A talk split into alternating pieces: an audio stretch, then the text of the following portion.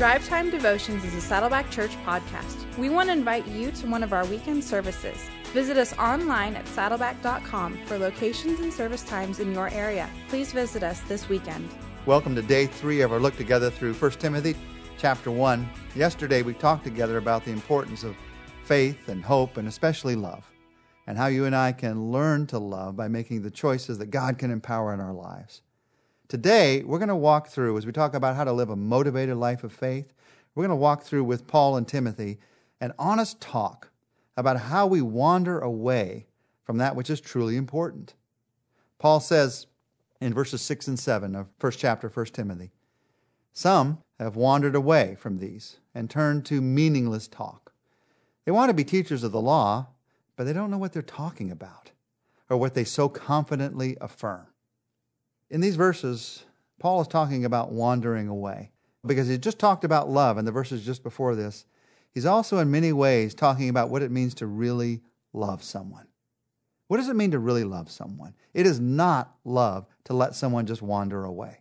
Sometimes we think that that's loving. Well, you know, I'm not going to bother them. They're going to live their life. I'm going to live my life. The most loving thing to do is just to let them wander. They'll find out on their own. It is not love just to let somebody wander into danger. Just as it's not love to let a young child wander into a busy street, you'd grab their hand and pull them back. It is not love to let a brother or sister in Jesus Christ wander into the danger of a false truth. You don't just let somebody wander away. It is not love to let somebody waste their life in meaningless talk. Paul talks about that here. They've turned to meaningless talk. It's not love just to let that keep happening. It is not love to let someone confidently affirm a lie. We think, well, it's none of my business. Well, yes, it is.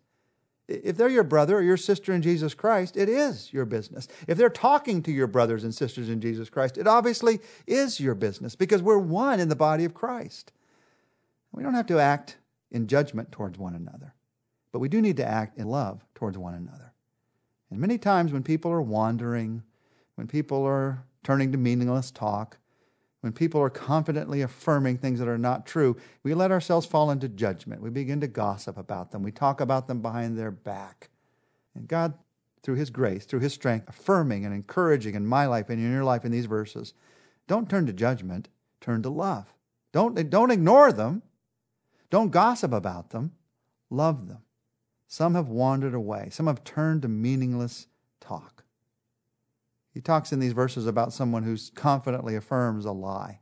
It's important to remember that just because someone says something confidently does not mean it's the truth. We, we, get, we get stuck on that sometimes. We have a salesman who confidently affirms this product will do this, and we buy it. I do. You probably do too sometimes. They're just so sure about it. There's something about their confidence that draws us in. It's not the confidence of the salesman that's most important, it is the truth of what they're selling. And how do you test the truth of what somebody's selling? Well, when it comes to the gospel, the good news of Jesus Christ, you test it against what Jesus said. You look at what Jesus said, you look at what they're saying, and that's how you can tell the truth. These people in the church that Timothy was serving, they were obviously teaching some things that were drawing people away. And Paul says, don't let that happen. In fact, what they were specifically teaching, we're going to find in the next verses, they were teaching that you need to keep certain rules in order to really get close to God. If you really want to be a godly person, get close to God, here's my list of rules. You keep my list of rules, and God will love you. Listen to what Paul says about that kind of way of thinking, beginning in verse 8 and reading through verse 11. We know that the law is good if one uses it properly. We also know that law is made not for the righteous, but for lawbreakers and rebels, the ungodly and sinful, the unholy and irreligious, for those who kill their fathers or mothers, for murderers, for adulterers and perverts, for slave traders and liars and perjurers, and for whatever else is contrary to the sound doctrine that conforms to the glorious gospel, the good news of the blessed God which he entrusted to me.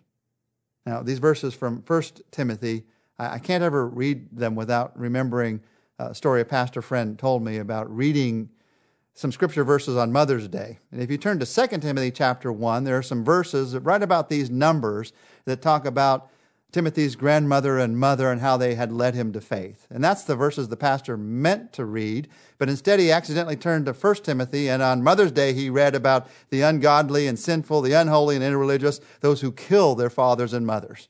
It was not a good day for that pastor. And for many of us, as we read these verses, it's not a good day for us. I mean, these are, these are tough words. This is a tough list. Paul is here talking about law. He's talking about the law and what it means in our lives. Now, notice he says the law here. In fact, in one place, the Greek article isn't even there. The the isn't even there. He just calls it law. He's not talking about laws. He's not talking about the laws that we need to keep to have a healthy society, the, the civil laws to keep the speed limit. He's not talking about the moral laws that we need to keep in our families and in our relationships, laws about how you treat other people, laws about murder and adultery. He's not talking about that. He's talking about the law, capital L. God's commands in the Old Testament and the idea that by the keeping of those commands, I can make myself right before God. By the keeping of those commands, I can become in good relationship, in good standing. I can become righteous before God. Now, why did God give these commands in the Old Testament? That's what Paul is getting at here. Because there were some false teachers who, were saying the reason he gave them was so that you can be righteous before God. Keep the commands, you will be righteous. Why did God give these commands? To show us the way to God? To give us a chance to live a perfect life? To make us righteous? Of course not. God knows us. And He knew full well when He gave these commands that we are not able to keep the law. If you look at the history of the nation of Israel in the Old Testament, they weren't able to keep the law. If you look at your personal life, you're not able to keep that law. So why did God give the law? To taunt us? To discourage us? No. He gave the law to teach us, to teach us that you and I can't make ourselves righteous, that we need God in our lives. It's a very simple lesson, but it's one of the hardest lessons of life to learn. It's one of the hardest things to get a hold of. In fact, the older you get, it's harder to get a hold of. It's easier for a child to say, I need someone else in my life. The older you get, the harder this is to remember. That's why it's always so dangerous to say, I'm going to wait to someday develop a relationship with God. You do it now. Now, before we move on, just a little bit more about the law, I want you to just notice one of those things in the list that Paul gave us of those who are lawbreakers. One of the things he says in verse 10 is that slave traders are lawbreakers. And when we get later into 1 Timothy, we're going to read some words of Paul to those who were slaves. And there are some who think that because Paul had words of direction to slaves, that somehow he was affirming slave trading, affirming that there should be slaves. No, he's just writing to the fact that there are slaves in that society.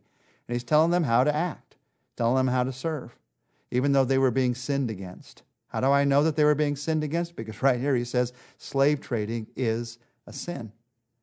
Now, moving on from that, just that note, back to the law. False teaching about the law is what Paul is talking about here.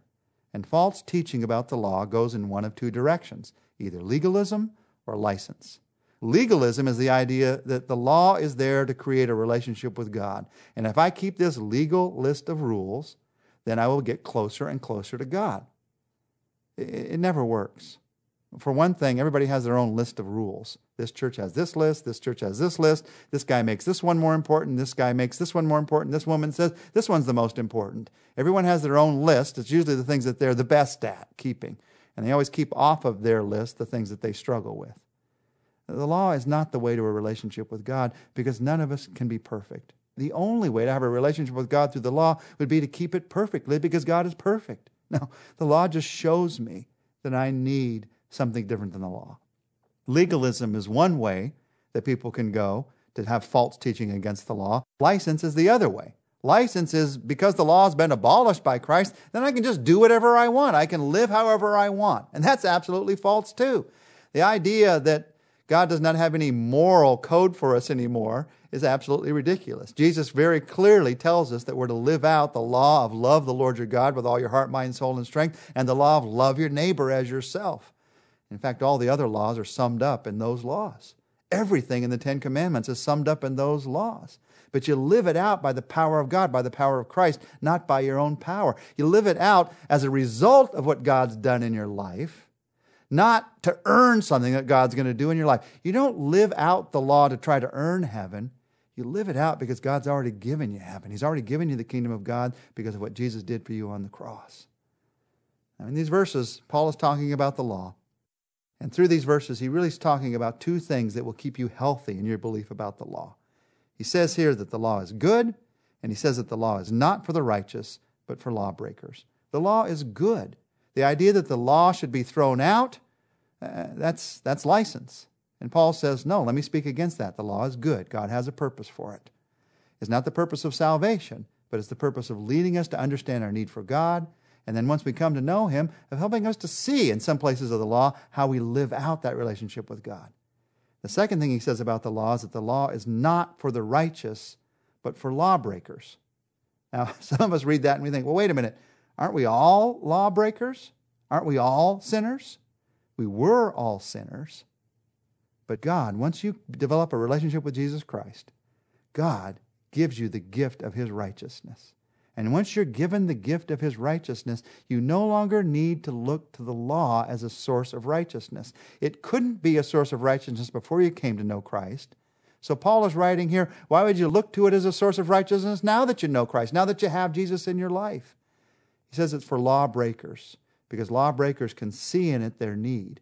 But once you come to know Christ, then you have Him. Then you have His power in your life.